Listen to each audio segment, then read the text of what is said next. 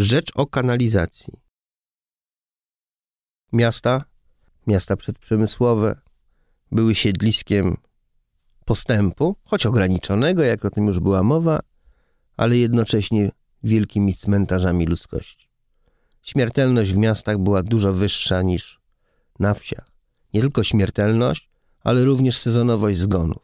O ile na wsi umierało się głównie zimą i jesienią, na choroby zakaźne przenoszone przez powietrze, takie jak e, różnego rodzaju grypy, o tyle w miastach umierało się najczęściej w lecie, a przyczyną były choroby roznoszone przez e, zatrutą wodę i zatruty pokarm.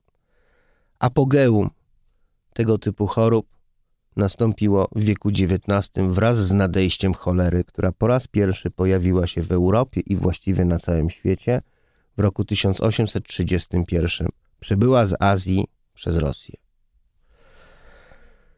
Aby zaradzić temu stanowi rzeczy, trzeba było zreformować system odprowadzania nieczystości miejskich.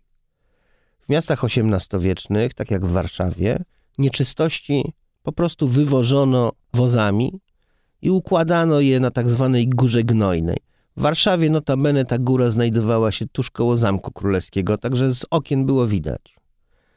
Gdyby milionowa Warszawa z roku 1914 stosowała ten system, to góra gnojna miałaby zapewne wysokość, jeśli nie Everestu, to przynajmniej Giewontu. Trzeba było znaleźć jakieś inne rozwiązanie. Wzorem była kolebka rewolucji przemysłowej i pierwsze państwo, które doznało klęski szybkiej, gwałtownej urbanizacji, czyli Wielka Brytania. W połowie XIX wieku inżynierowie brytyjscy po raz pierwszy wcielili w życie system nowoczesnej kanalizacji spławnej. W Londynie zaczęto budować kanalizację spławną w roku 1858. Wkrótce po całym kontynencie rozjechali się angielscy inżynierowie.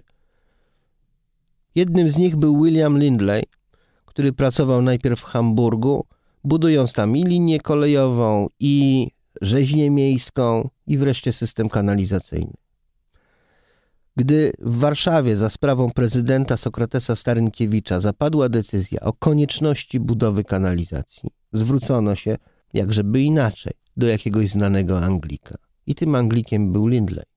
W 1878 roku opracował plan kanalizacji Warszawy, a budowę nadzorował jego syn William Herlane Lindley.